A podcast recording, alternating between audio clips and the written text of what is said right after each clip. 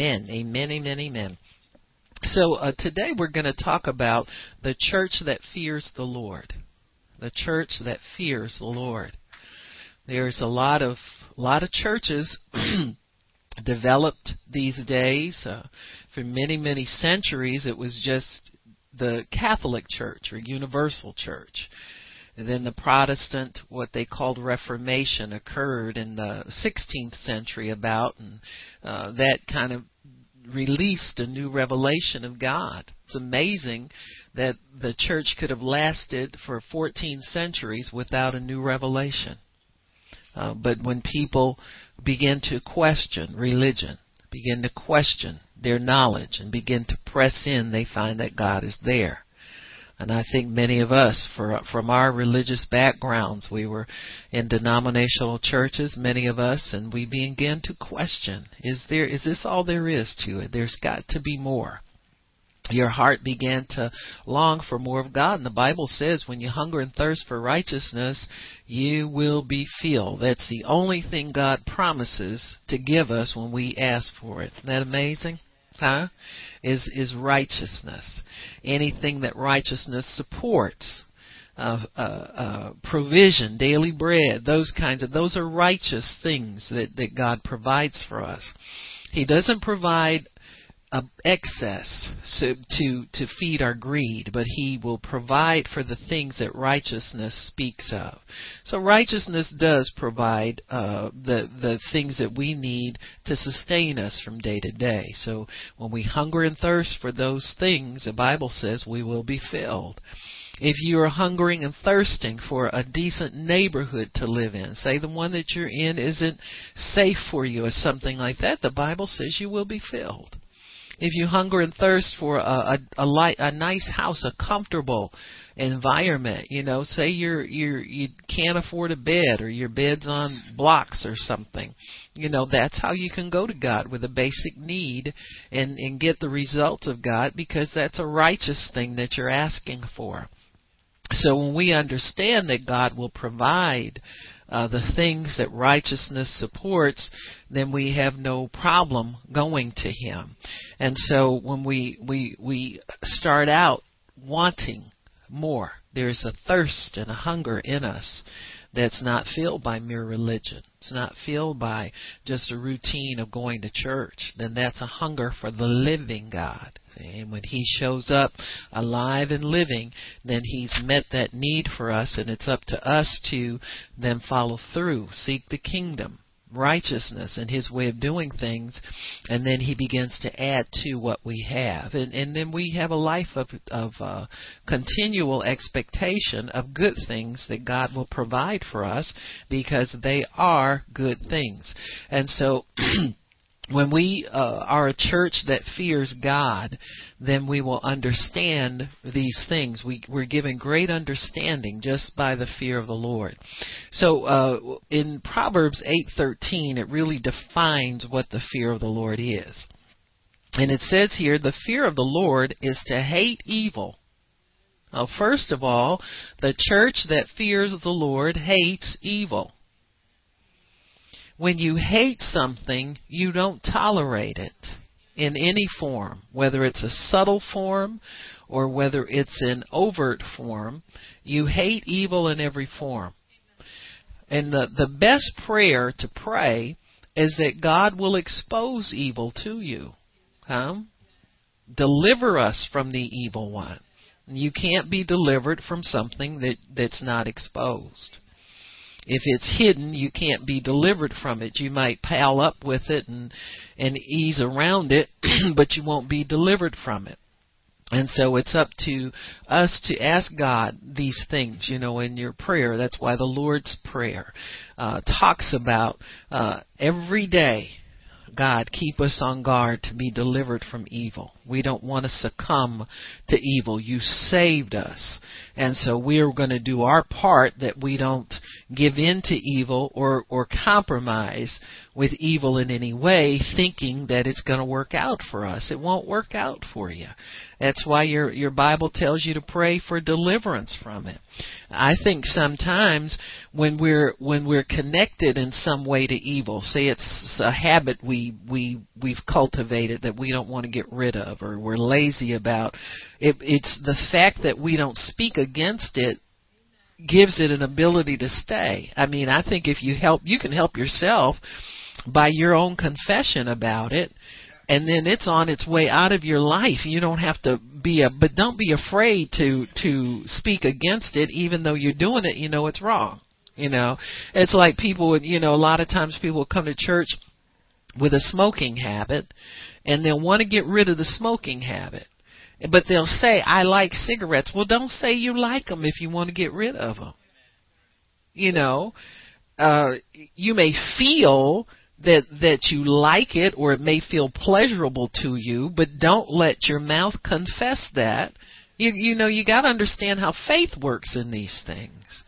You know, people say, "Well, well, so and so, I know um my friend isn't saved, but I like being." Well, don't confess that. Why would you put yourself in jeopardy by allowing your confession to embrace something that you know you should be pushing away? So how do you push things away from you that you know are not good for you? Start with your words. Didn't we talk about being truly blessed and how you're blessed by your confession? You can bless yourself with your own words. You either condemn yourself or bless yourself with your own words. Never confess you like something that's bad for you. Your first line of defense is your confession. Huh? It's just like saying you're sick when you know God's healed you. You know, you know that by His stripes you're healed. You would no more do that with your confession than you would with anything else. Same thing about your finances. You don't confess poverty. Most people wouldn't dare think of doing that. But then we compromise on things that we think cater to our flesh because we think being weak to the flesh is something we want to protect. You want to fight that just like you do everything else that's not good for you. Because you'll hold on to a bad habit and pretty soon your health will be in jeopardy. You know, you keep smoking and confessing you still like cigarettes and keep smoking them and pretty soon you won't be able to confess away a symptom. You got me? And so these things are all connected and you fight everything the same way. You fight it with your words. You're either blessed or you're cursed. Huh? A cursed person is, is unable to fight temptation. They're un, unable to resist temptation because they have no defense against it. But you have the living God living inside of you. Let Him live. Let Him live. Start out with your confession and let God live. Amen. Let Him live through you 100% and quit the compromise on sin. And so the fear of the Lord is to hate evil. And and the Bible sums it up this way: examples of evil are pride. I don't care what you say, I like it anyway. See, that's pride. Arrogancy. Hmm. Now that word arrogant means it's a Latin root. It from a means against. Rogo means to ask. So you don't ask nobody nothing. You don't ask God anything. You don't, and you don't want anybody in your business either, huh? The arrogant people, they just got their own way about things.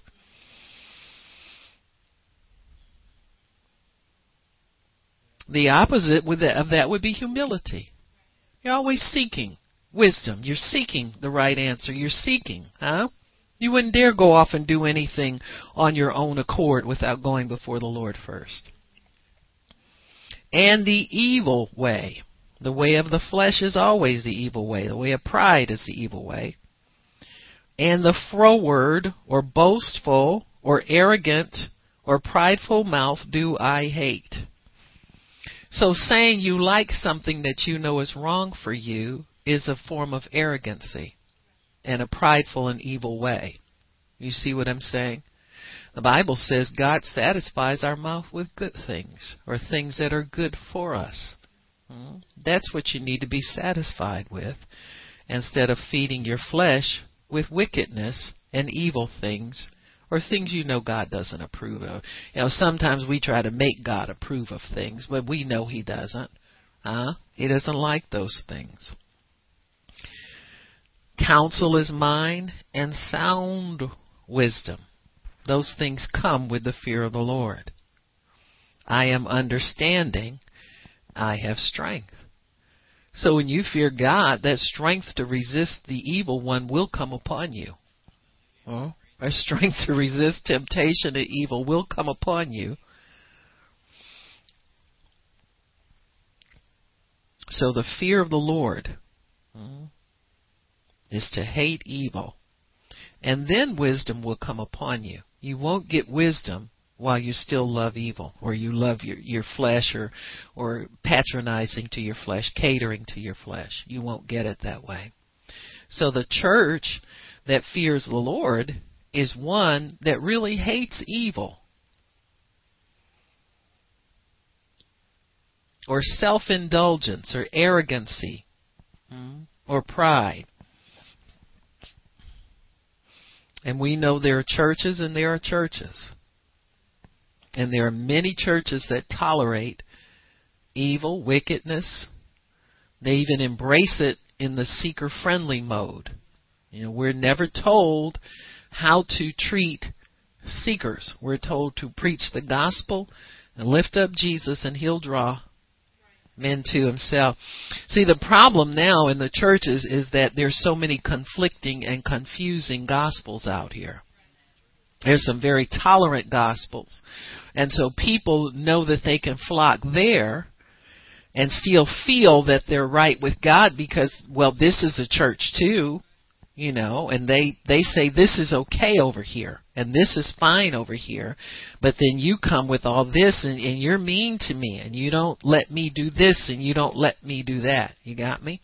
And so when we have those conflicting gospels, then we have a problem with with understanding what it really means to fear God and what it really means to produce messages that reflect the fear of the Lord your message has to reflect what you believe as the church.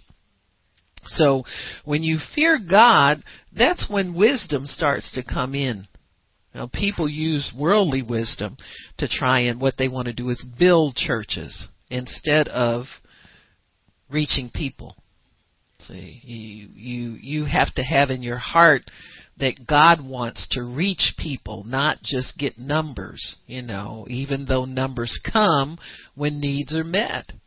But if we could get the numbers game out of our minds and just fear God, God, how do you want me to reach people? What do you want me to say? He'll tell you, tell them the truth, tell them the word, tell them what I can do for, tell them who I am, lift me up. Hmm? And God Himself then draws men to him and he draws men to him on his terms. He does it on his terms. And so once we understand how to really fear God and, and seek Him at every turn, then everything else that we desire that God will bring forth will, will be added. That, that comes as an added thing. So God shows His approval of our preaching and our messages in that way by adding to the church. He gives the increase. We can't do that ourselves.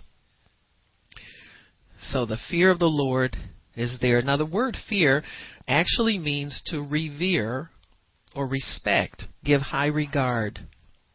High regard.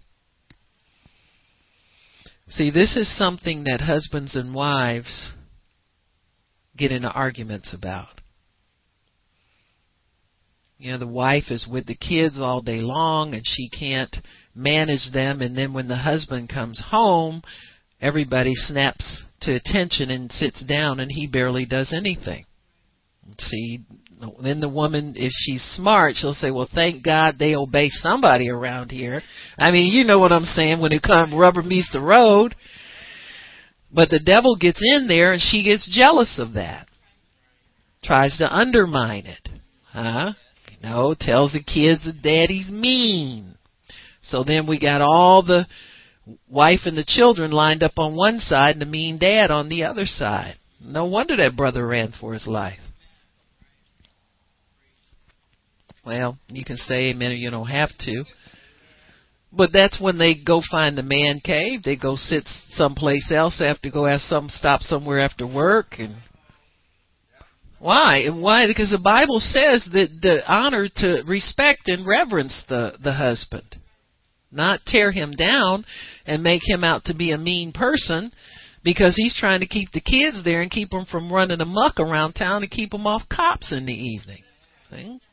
where it's a shame to both parents for the children to turn out that way. And so that reverence and fear, that's there for God. It has to be. Because of all the power that he has. If you don't fear somebody who has all power, who are you going to be afraid of? See? It's good to know that. And it's good to know that if you understand and love and respect that person, you don't have to fear the negative side of their power you can worship and, and revere them and, and only see the the the uh, side of the power that will bless you and correct you and help you. You got me? It all comes as a package deal.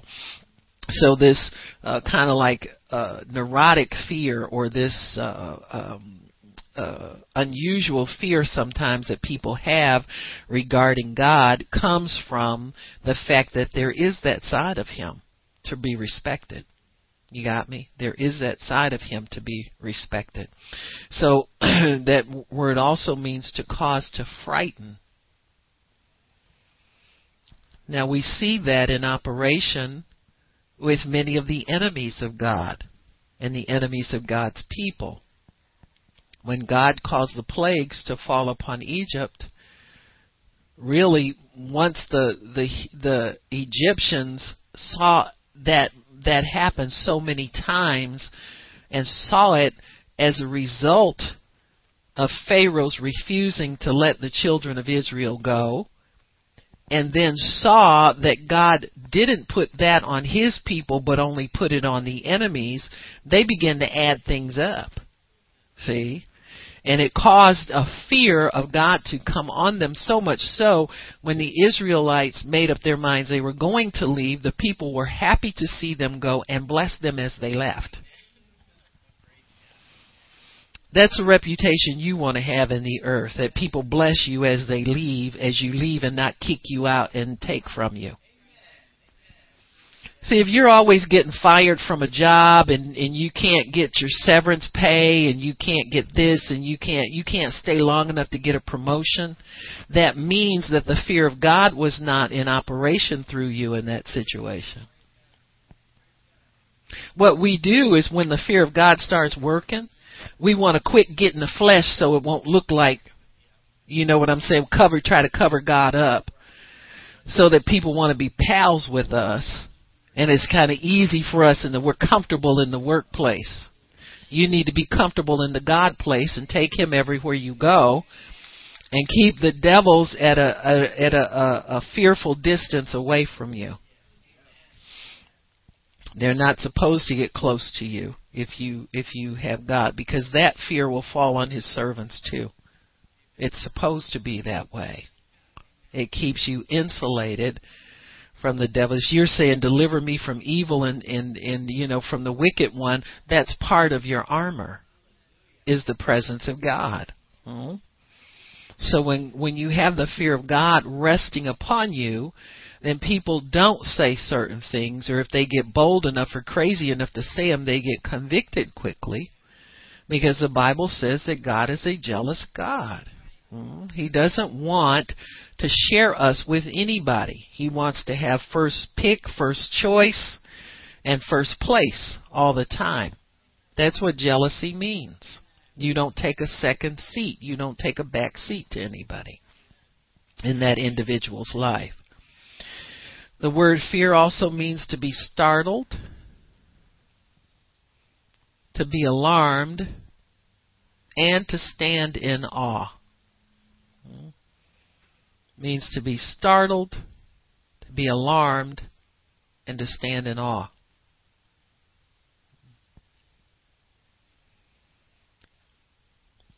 We have to have that toward God about us.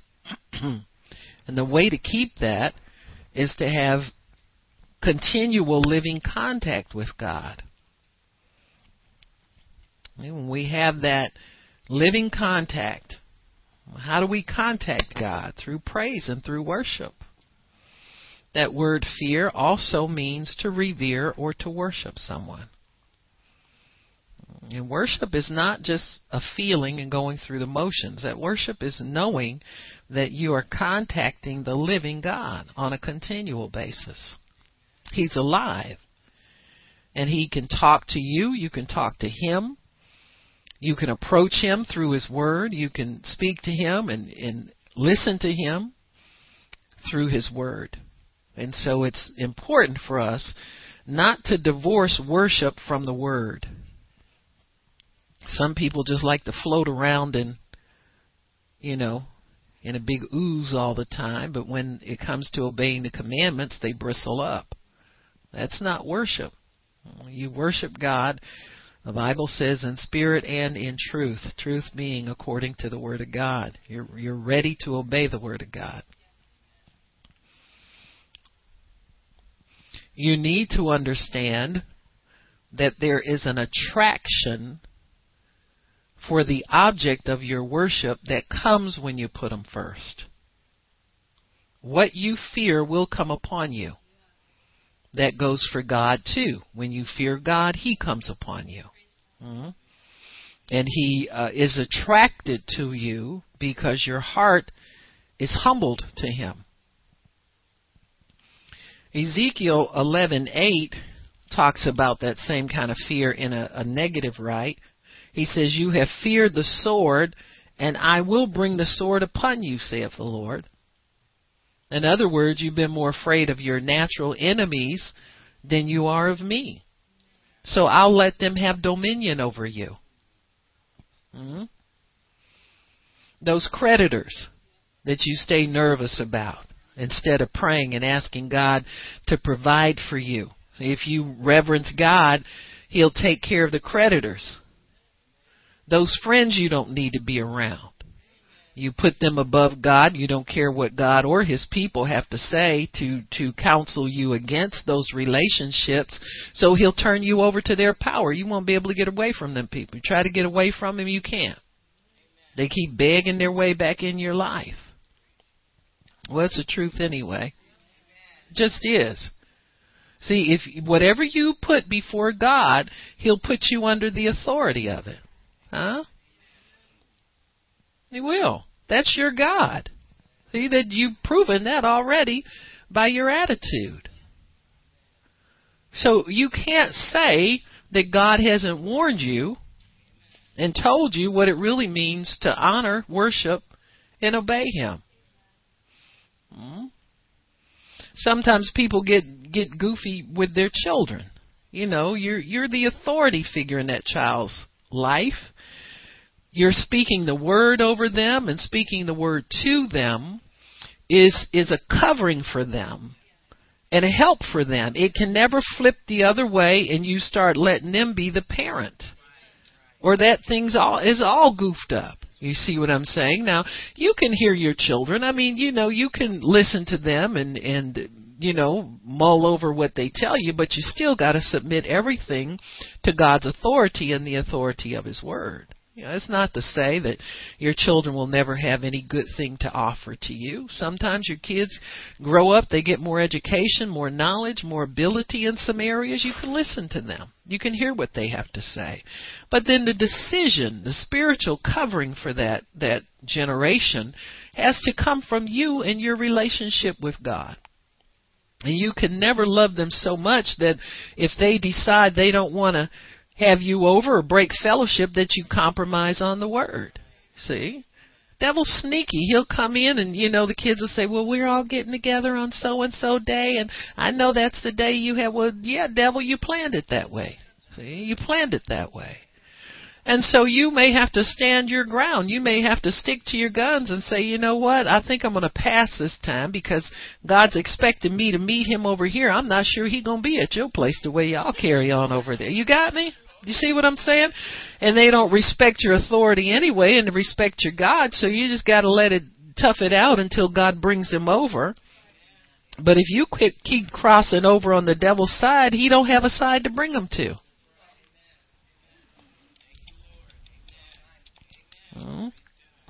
See, I went through this for years. My husband wasn't saved, and it was a challenge for me at every turn. You know, when you're called to preach, that's y'all got it good. All you got to do is come to church and act holy, and you know what I'm saying. They'll be all right.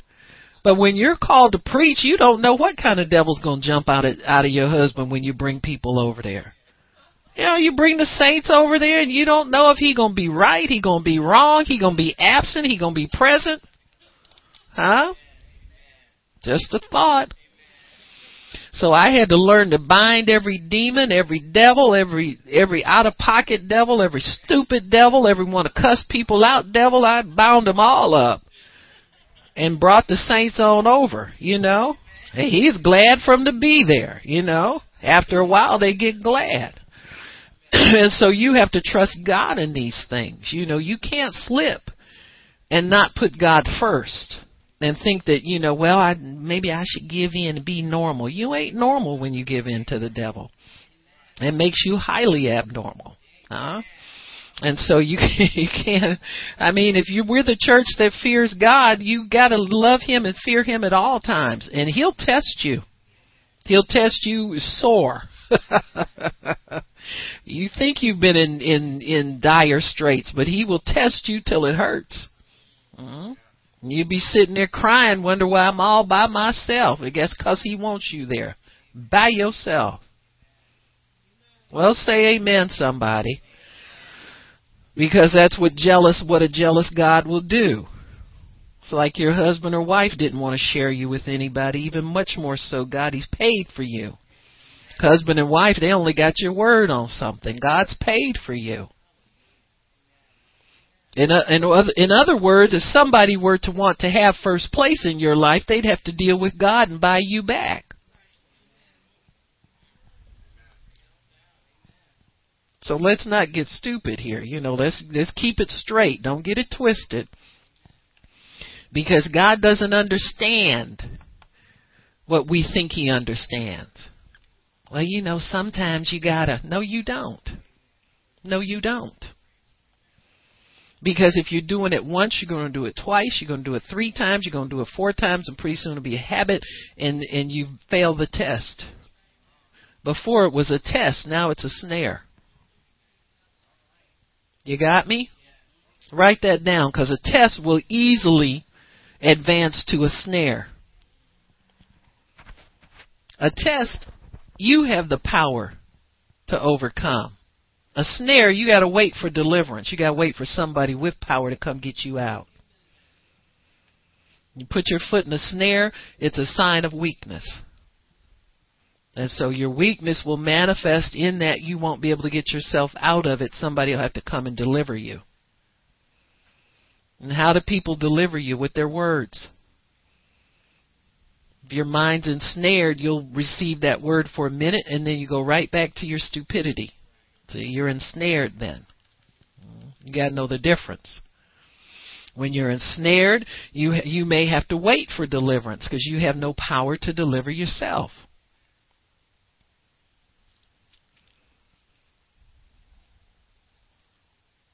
The truth anyway. You don't want to be ensnared. Look at Samson.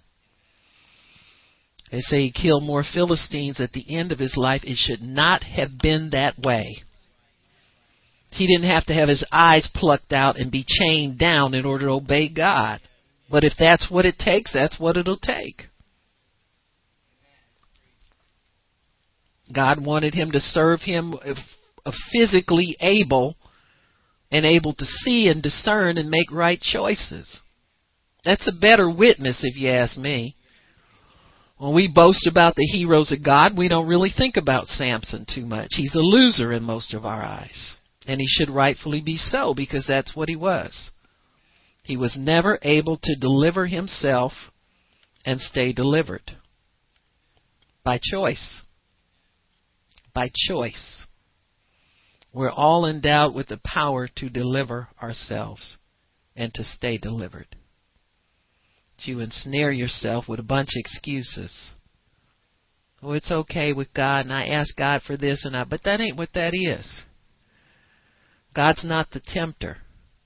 He won't send you a snare as an answer to prayer.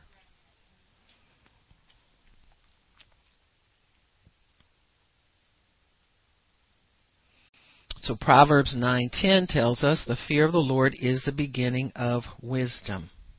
Hmm? It's the beginning of wisdom. And the knowledge of the Holy One is understanding.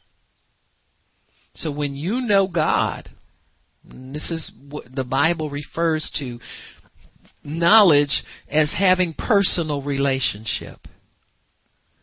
See, the reason you get good understanding is because you can go to him. When you have a personal relationship and any information that comes to you can be verified by talking to God about it going to his word.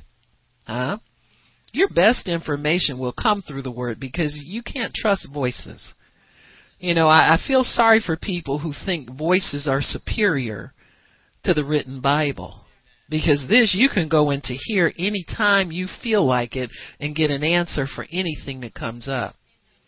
You might have to wait on a voice. God may not want to speak to you that way. In fact, that's a very slow route to go to get understanding. You can go to the Word anytime and get your face slapped and get straightened out. That's what it's for, huh? To straighten us out. Psalms of 111:10 says the fear of the Lord is the beginning of wisdom, a good understanding have all they that do his commandments. So you can draw from wisdom and understanding through your personal relationship, and that understanding gets reinforced and increases as you do his commandments, as you obey him. So you can take it a step further. You get your understanding from God and then take it a step further and obey what He tells you to do, and then everything opens up to you. Hmm? The way opens up to you clearly through your obedience to the Word of God. Why? Because then once you obey God, you prove your love for Him, and the relationship gets richer.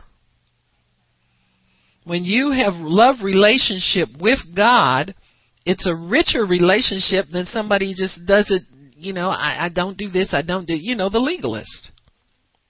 Huh? You know, it, it's some families, you know, sometimes husbands get a little strong on everybody. Wives will do it too. You know, they just want the kids to do the right thing. Sit up there, shut up, and don't offer anything else to the relationship than just a bunch of do's and don'ts. You know, mostly don'ts. Hmm? Don't don't don't put your elbows on the table. Don't do anything. Some people are so insecure about their authority that's all they ever tell anybody is what not to do. You know, you see parents who are insecure. Some of them think it's it's a sign of weakness to to have a relationship with a child where they can talk to the child, communicate with them. You know, some of them get soft and don't want to discipline the child because they don't want to lose that. You got me? So there's a balance here that you can strike in that that there can be a mutual love and respect regardless huh, of what's going on in the relationship. And people who love God have a sense of how to please God without the rigidity of the right and wrong and the condemnation in between kind of thing, the legalistic thing.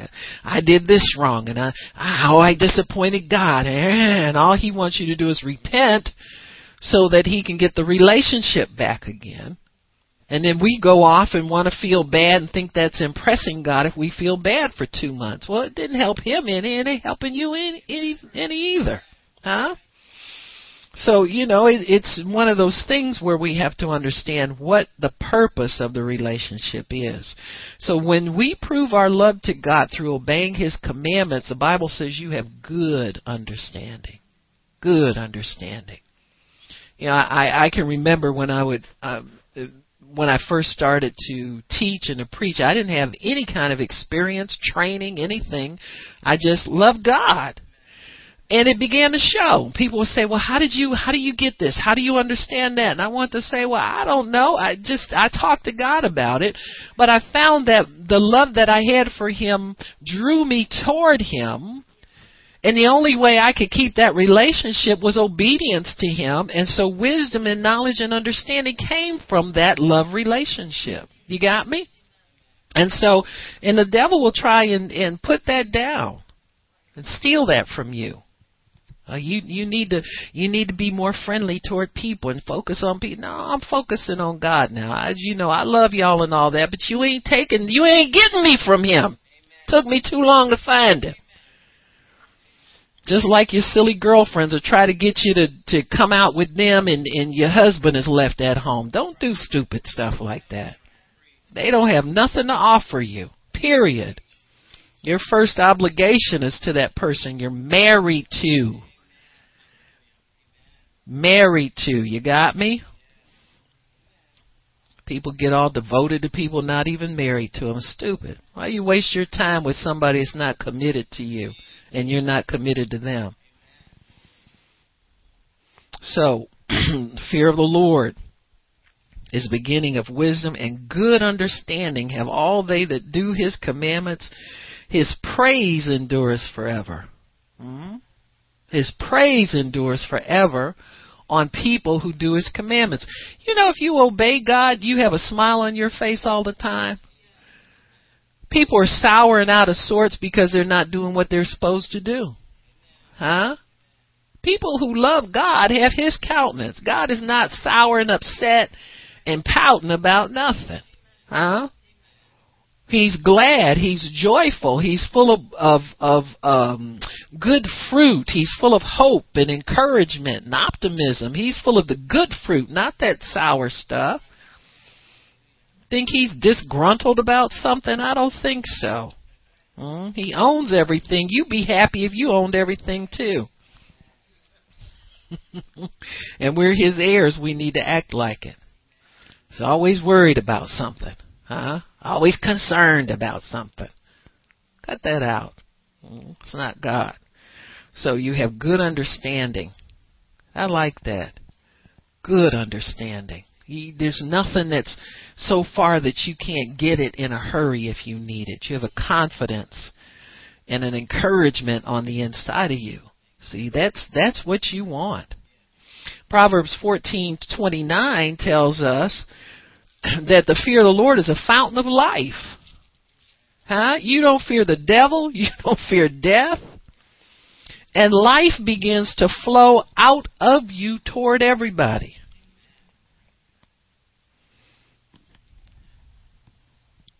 Hmm? It's it's a good thing to have that about you. What did I say? Fourteen twenty nine. I don't think that's. Uh, I think that's the wrong scripture. Where did I have that? Ugh. 27. Thank you. All right. 27. It's a fountain of life to depart from the snares of death. See? There's a snare again. When you love the world and the things of the world, God will let you try it. It's a test, but then it's a snare. But then the fountain of life can deliver you from the snare. Huh? So people who have the fountain of life in you, when they speak the word of God over you, those words can cut those chains so quickly and deliver you from the snares of death. I've had people do that. They'd be having a normal conversation with me and not know how much good they did me. I'm talking about saints. I'm not talking about nobody in the world. I'm talking about God's people. They'll, those words will snap those chains off of you so fast it'll make your head spin. And be thankful for it because many times you didn't have to confess nothing. You didn't tell them nothing. Was God was discreet and kept your discretion so that you knew he could trust you and all he wanted was for you to be delivered, huh? And not exposed because he loves you. See, you can't get better than that. And he says it's a fountain of life to depart from the snares of death. Huh? To depart from the snares. Just the, the fear of the Lord. Understanding God. Humbling yourself to God. He'll pour life into you, give you empowerment and strength to, to come apart from the snares of death. 1426. Oh, I did that. Is that the one I just did? 1427. Sorry, 26. It says, uh, in the, I'm sorry. Yeah, in the fear of the Lord, 26 is strong confidence. Strong confidence. Not something somebody can talk you out of on a whim. Some of your little whining kids, I mean, you didn't listen to them when they were little and whining. Now they got grown and whining. Now we want to pray about it. Come on now. Give them the same answer you gave them when they were little. No, no, no, no, and no. It says, in the fear of the Lord is strong confidence, and his children shall have a place of refuge. From what? Huh. You mean you don't have nothing you need to be, you to get tired of in this life? You need to escape from in this life? It can be right in your house. You need a refuge in your, I mean, it can be in your mind. You need a refuge in, within yourself from yourself. but I like that. His strong confidence. When you love God and you put Him first, that makes you strong against anything that would, would try and come against you. Huh? Strong confidence. I was thinking about. It. There's this little commercial. Here I go with these stupid commercials again. But there's a, uh, in, fa- in fact, I thought about you a couple times, Wanda, when you were looking for your car. Cause this guy goes to buy a car, and this little, little, a little neck pops up on his shoulder, and it's his head, and his, and he starts talking, see, oh baby, let's get this car, I want this car, woo woo!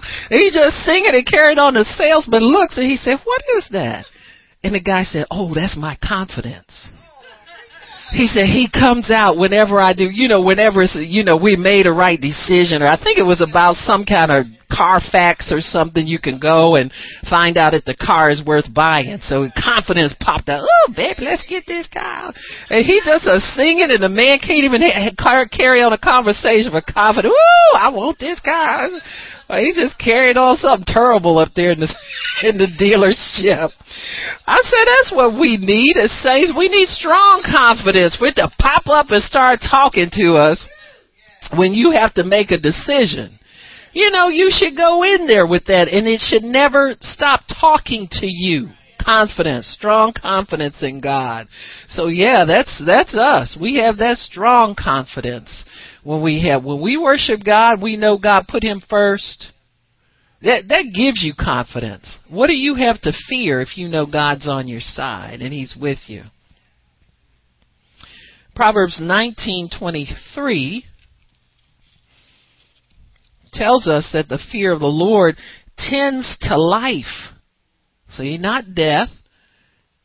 People think if I worship God, if I pray in tongues a little bit more every day and I do this every day, then I'm just not going to be a normal person. That's a good thing. You shouldn't be wanting to try to be normal. You should want to try and be extraordinary for a change. We've been trying to be special and we've been normal. Need to get abnormal so you can be special. Huh? Get out there with our little half a half a brain and half a nerve and try to be all wonderful with that. That ain't enough to be wonderful on. Huh? You got to get more of God on your side and, and trust Him more and obey Him more so that you can have something. It says it lends to life. Hmm? Uh, the fear of the Lord tends to life, takes care of your life. It tends to increase the things in you that, that increase your life. It says, and he that, that has it shall abide satisfied. He shall be, he will not be visited with evil.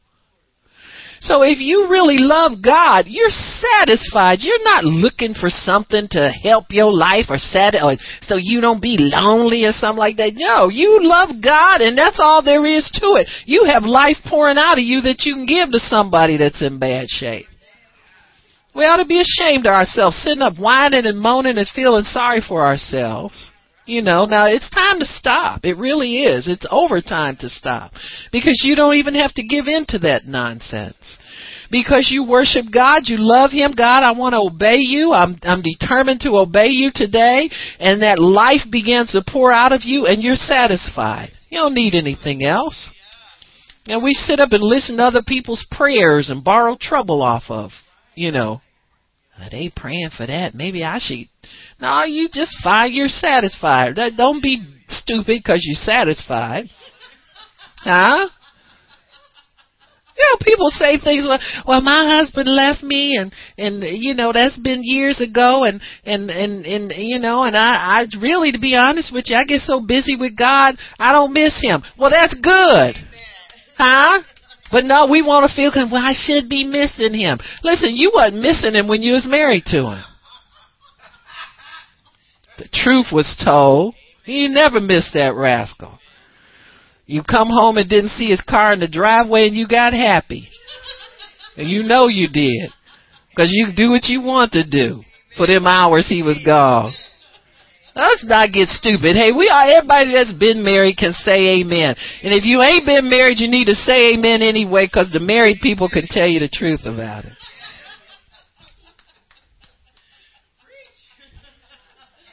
The truth. Well, good. I won't have to do that for another hour.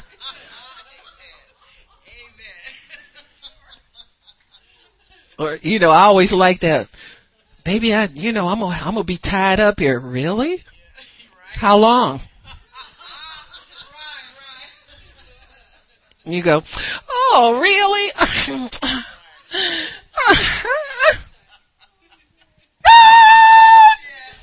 Thank you very much. Thank you very much. That's the nicest thing to do. You go dancing all over the furniture, stand on the top of the dining room table, and do a jig put the pots away. All I want to know is are you working through dinner?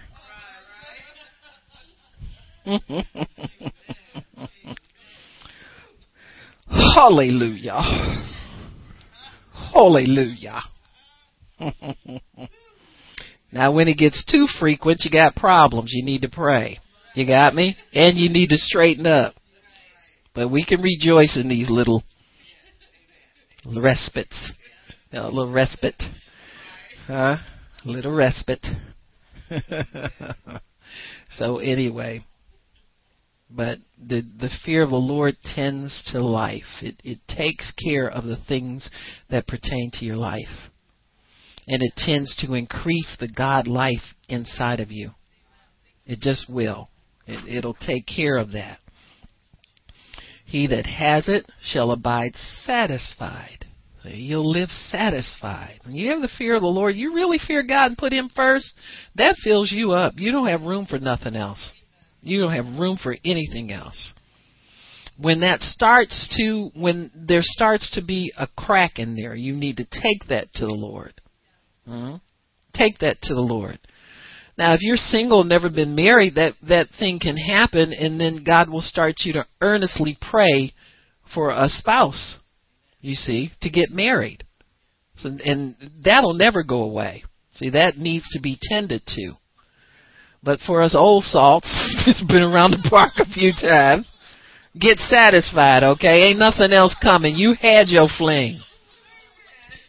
Jeez. The Bible says, Are you loose from a spouse? Seek not to be bound. I mean, how plain can that be? Are you joined to one? Seek not to be loose. Just stay where you are. Don't get any sudden ideas.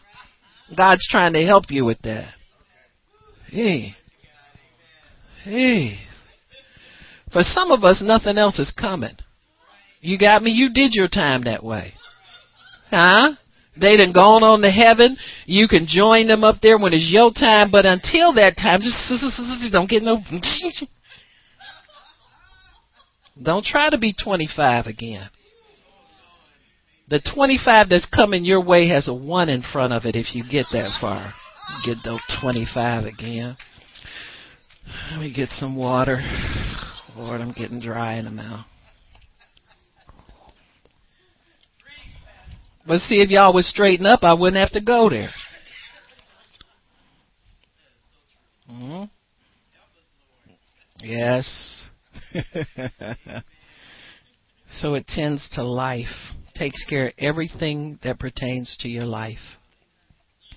God knew the day you were born where you would be today. And He's made ample provision for you to be satisfied in today. You can be satisfied no matter what what situation you're in. Full, hungry, lack, you know, plenty, whatever situation, you're going to need God to fulfill you anyway. Things can never fulfill you once you've been born again. Things have lost their their thing for you. Mm-hmm. So it says, He shall not be visited with evil. When you have enough God in you, it repels the devil. He won't come close to you. Proverbs 16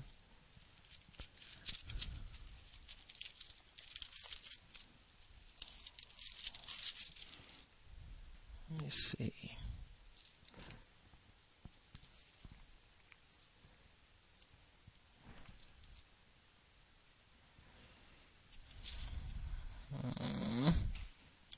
That's not what I wanted.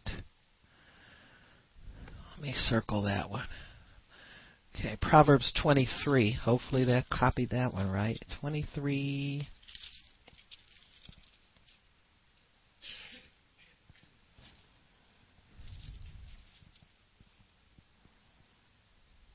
Seventeen. It says, "Not do not let your heart envy sinners, but be in the fear of the Lord all the day long.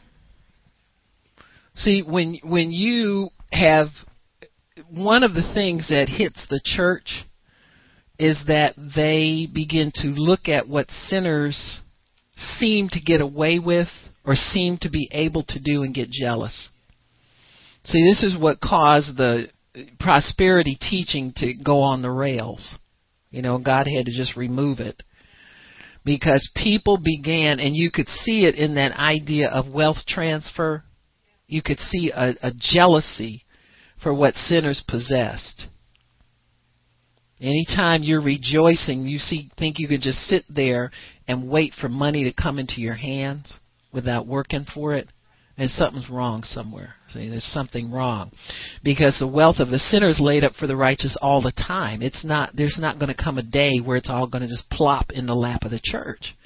This is something that is done on an individual basis where your faith works to bring wealth into your hands by the work of your hands. Not just by pulling a, an imaginary lever in the spirit and it comes there are a lot of people who take that the wrong way and think all you got to do is give your money to this preacher and just wait for it to fall on you. That's not right. The Bible says wealth gotten uh, uh, uh, quickly does not last, but it lasts when it comes through the work of your hands. You got to set your hand at something.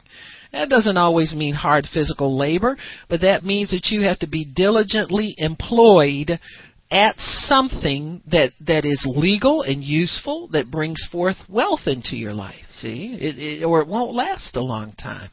Even these people we see in in in broadcasting now some of these people got super wealthy when they put certain shows on like Oprah is a good example and others produced. Merv Griffin was some of he got very quietly wealthy. Um, you know, they got an idea that television was was going to be the the thing to get involved in, and they were wise, but they they kept they were working at something all the time. Those people don't have a, a, a way to breathe hardly without having to talk to somebody about ideas or something like that to stay busy. So some of these means that we see where they seem to get unusually large amounts of wealth for that type of effort even that is employment you know that's that's gainful. I mean you can you can prosper off of that. But but we're not to be uh coveting the world's wealth. That's just wrong.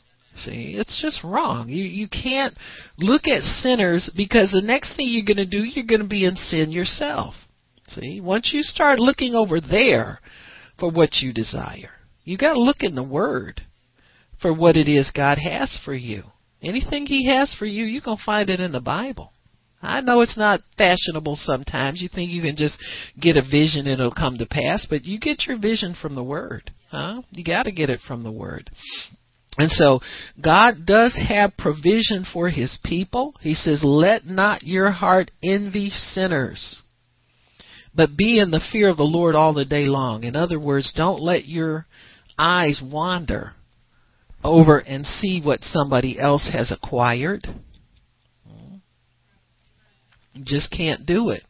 The vision for what God has for you is in the Word, and it should be in your heart you should embrace everything that God has for you. Some of the things you might have to work on yourself to get yourself to accept that God has them for you, but you can do it. Uh, you can do it. You don't have to hang on to those worldly ideas and worldly ideals. Proverbs, I'm sorry, Psalms 34.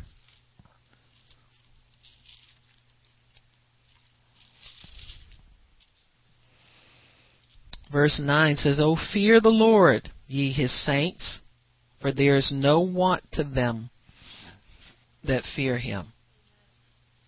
Just, you know, I mean, it can be a, a natural lack or it can be a spiritual lack. Some of the things that bug us are more spiritual than natural. Things, some of the things that drive us to to the snare are not material concerns at all. They're more emotional and spiritual concerns, which those things you should know that God is going to to fill those quickly. So so fear the Lord ye his saints for there's no want in them that fear him. The young lions do lack and suffer hunger. In other words, people who depend on their own strength, even though are very physically capable, they'll get hungry from time to time. But those who seek the Lord never lack any good thing. You will never lack any good thing. Hmm?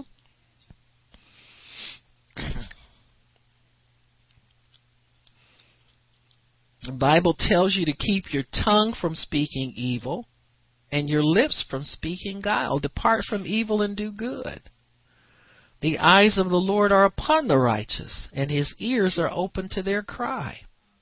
So when you fear God, all you have to do is talk to him about what needs you have, and he'll supply it mm-hmm. without fail. I mean, it, there's no such thing as he does it for some people and doesn't do it for others.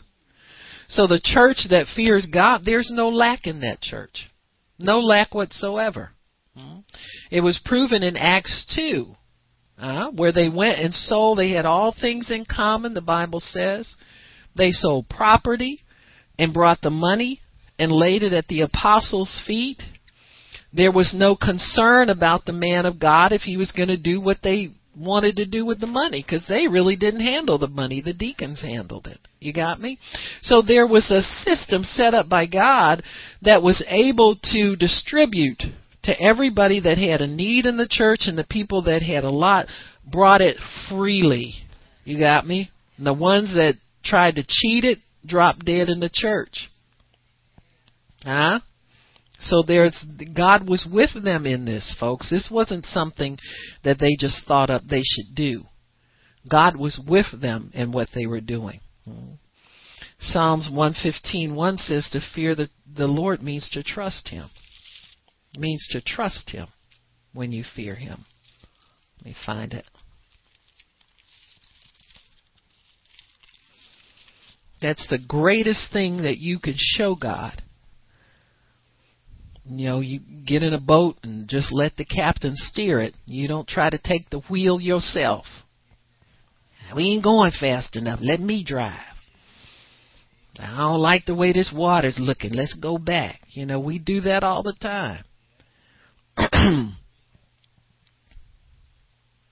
115. What did I put down here?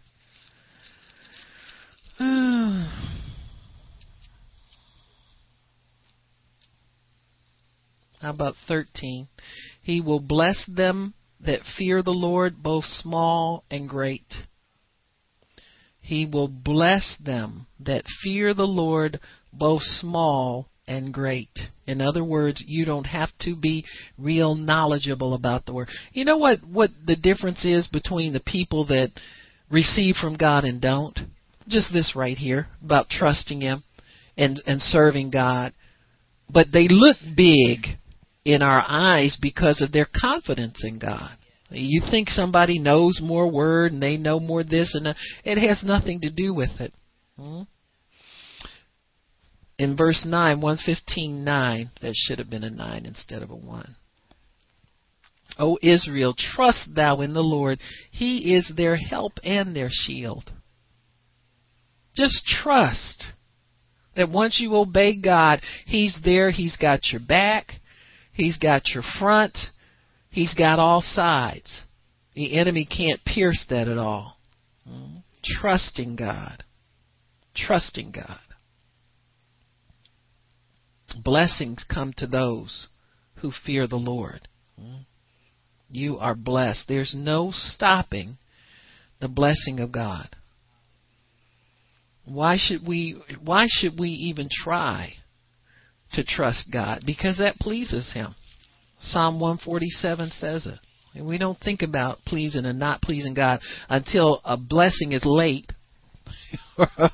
and we want to think, well, what did I do wrong? Psalm 147:11 The Lord takes pleasure in them that fear him and those that hope in his mercy.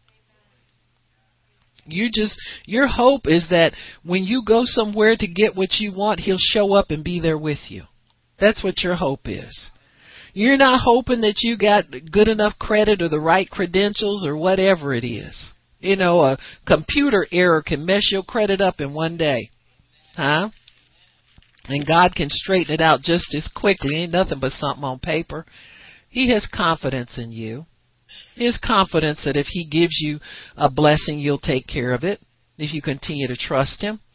You know, every month you have to make the payments. Begin to thank God. Father, I thank you for the provision that you've given to your children, and I'm included. And I thank you that I will not be ashamed that I'm going to be here for you. Mm, I'm going to be here for these things. So, praise God. One of the areas that the church is is I think fallen short on and really really doesn't come up to the standard that God expects because when you have a problem in society, God is depending upon the church to speak to that problem. You see? And it's rare that you find churches addressing the problems that we have in society to the degree that we need to. We try to skirt around them. We're seeker friendly.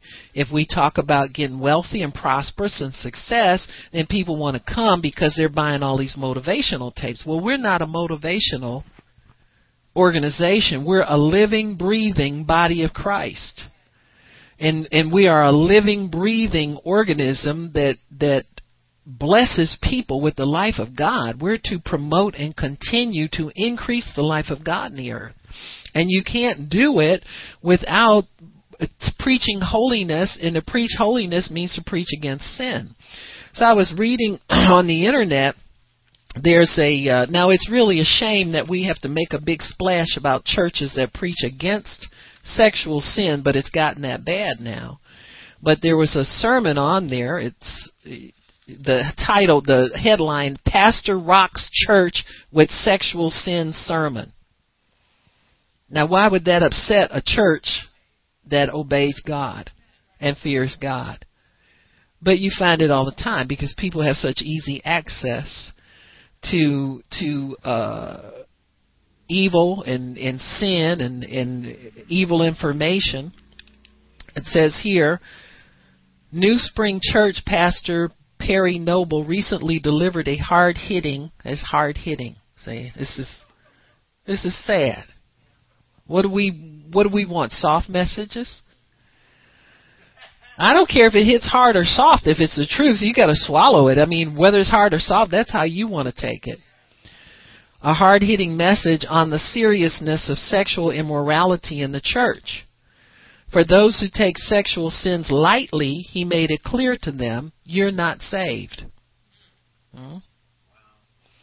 Though a lot, though a lot to take in on take on in one message. And see, this is where he should have done a series and really cleared it out. And see, people hold their breath for one time, but you keep hitting it over and over again, they get nervous, right? He says, Noble tackled adultery, friends with benefits, pornography, and homosexuality as the four common sins that Christians have come to tolerate. And we might as well say perpetrate. In America, it's cool to be tolerant, he told thousands at the South Carolina megachurch on Sunday. But Jesus literally tells the church there are certain things that you are are to not tolerate in the church. The message was meant to cause discomfort among Christians. Well, I don't know if you really mean that. I mean, you mean to get truth to people and deliver them. You don't you don't preach just to make people upset. It's just stupid. But anyway, you know, this this is these are the people that put it out, you know, so they can put their little two cents in. Even some even got up and left in the middle of the message to see this is why they don't preach them. Huh? You, well, you know, you got mega in front of your church name. You never should have put that there to begin with because you don't know what size God wants you to be. Uh-huh. Said some even got up and left in the middle of it. In earlier services on Sunday, Noble told attendees at the evening service, but his goal wasn't so much to condemn Christians as it was to encourage them and help them break free from sexual sins. Encourage them in what? we take that out. What you and I pursue will ultimately determine what we do and who we become, he stated. For those pursuing sexual immorality, they have ultimately turned their back on Jesus, he said repeatedly. He called it a spiritual impossibility to pursue adultery and Jesus at the same time. Just admit that you're not following Christ, he said. Just admit that an orgasm is more important to you than Jesus. That'll clear it out. we are people of plain speech. While men men made made of the majority of those committing adultery in the past, Noble has found that more married women are having affairs. Well, that comes with liberation, you know, equality. And the internet is a big factor. Facebook has become a big culprit, he noted. He recently spoke to a counselor who said every affair he has dealt with in the past six months began on Facebook. He says, I'm not anti Facebook, Noble said, but some of you have started online flirting, connecting with old flames, having intimate conversations. He bluntly told them, go home tonight and delete your Facebook account. Well, you know, if it's a snare to you, you need to get rid of it. You got me? Some people don't know what to say on there. In fact, some people tell more on there than they will to people in the church, which is wrong. See, that's wrong. The New Spring pastor had harsh words for singles as well. He told singles that are having sex that they too are turning their backs on Jesus. If you're doing that, just just don't say you love Jesus, he said. Don't show up to church during a worship song and raise your hands when you've had hands all over some girl this weekend. Stop it. See, that's good pastoring. Stop it. You're supposed to lift up holy hands. Well, his advice to singles having sex, don't date somebody for a year because it leads to sex every time you date. Got me? In other words, abstain from dating for a year. See, this is what people who who ha- have been sexually active don't do. They don't abstain. Uh, they'll they'll they'll stop because they get rejected, and then they want to go after it that much more. Stupid. Uh, you you gotta you gotta let give God a chance to change you. Huh? He says you can't renew your mind mind while you're dating. You're going to have to fight this. Addressing the pervasive struggle with pornography, Noble told the church crowd that they can't pray it away. Got to stop. Hello? Bible says to shun the very appearance of evil. If it looks wrong, your brain knows when it looks wrong. I don't care if it, it gets convicted or it starts to pant after it. It's wrong. He says, making himself transparent, Noble said he battled with porn addiction for more than a decade. His addiction began after he was first exposed to in elementary school. He admitted that even after becoming a Christian, he still struggled. He received Christ in 1990 but didn't break its addiction until 99. So was he saved or not according to him? See, you don't take people's salvation away from them. You didn't give it to them, you can't take it away from them. But you can preach the way you're supposed to have been preaching to get them in there. Now you got them in there, you don't know what to do with all these sinners running around here. Homosexuality was the last sexual sin he addressed. He apologized to homosexuals for the way the church has treated them. Well, if you haven't treated them bad, you don't know. You know what I'm saying? I mean, come on, let's face it. Most of us have not had any contact with homosexuals to treat them bad. Huh? Just a thought. He said, It's so sad that the church has used the name of the one who died for your sins to persecute you. Doesn't make sense.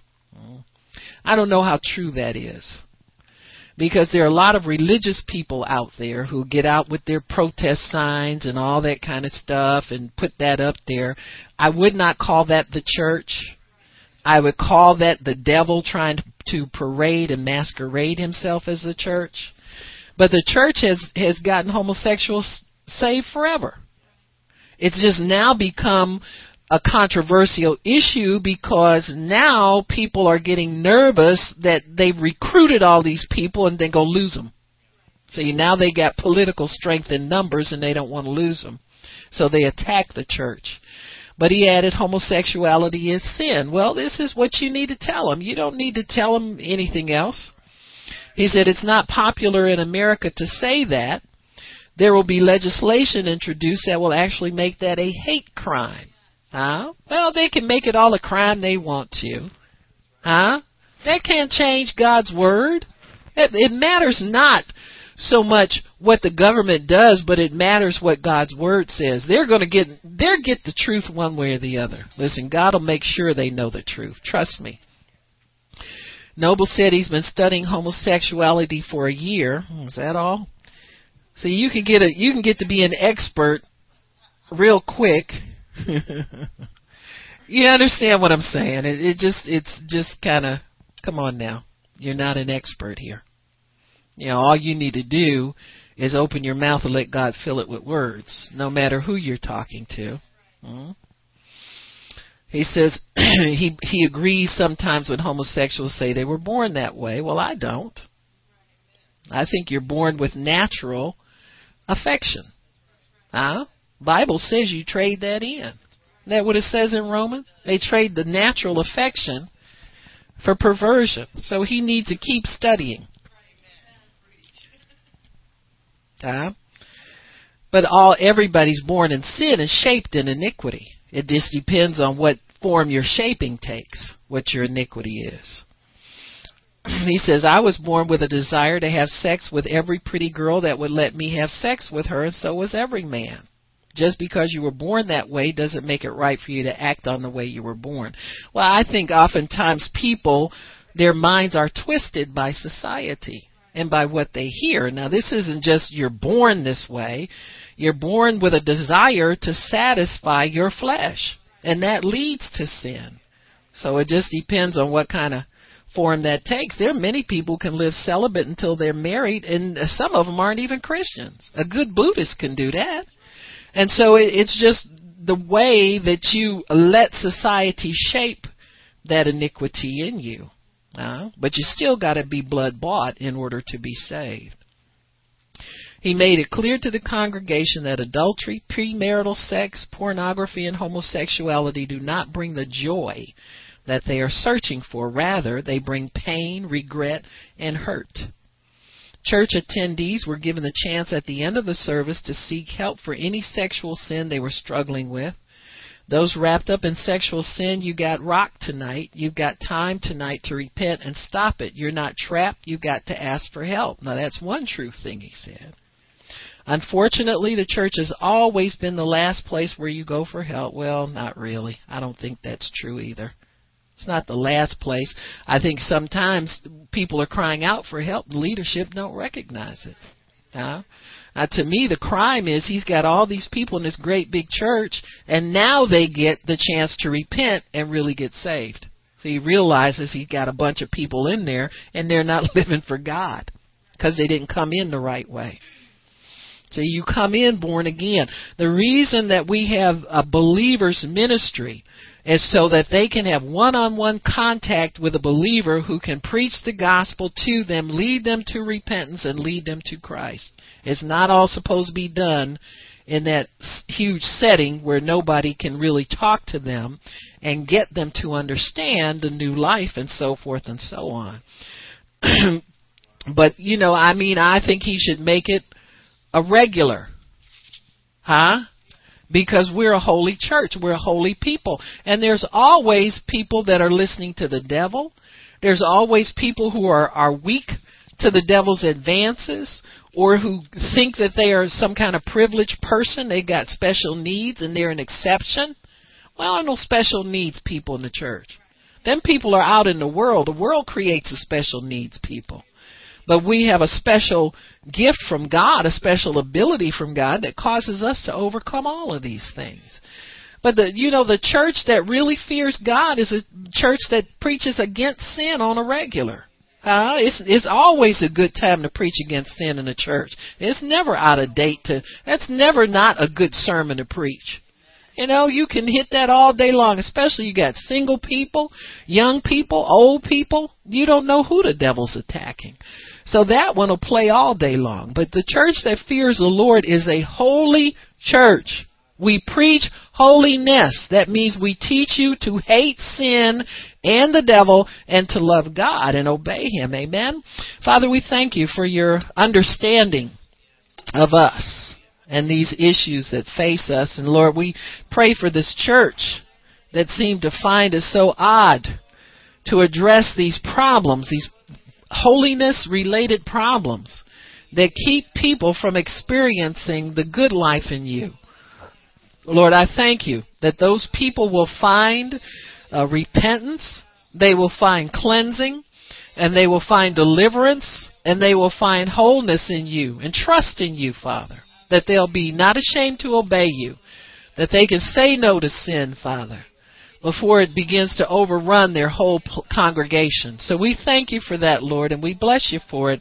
In Jesus' name, amen. Praise God. If anybody wants prayer, come on up now. Praise the Lord.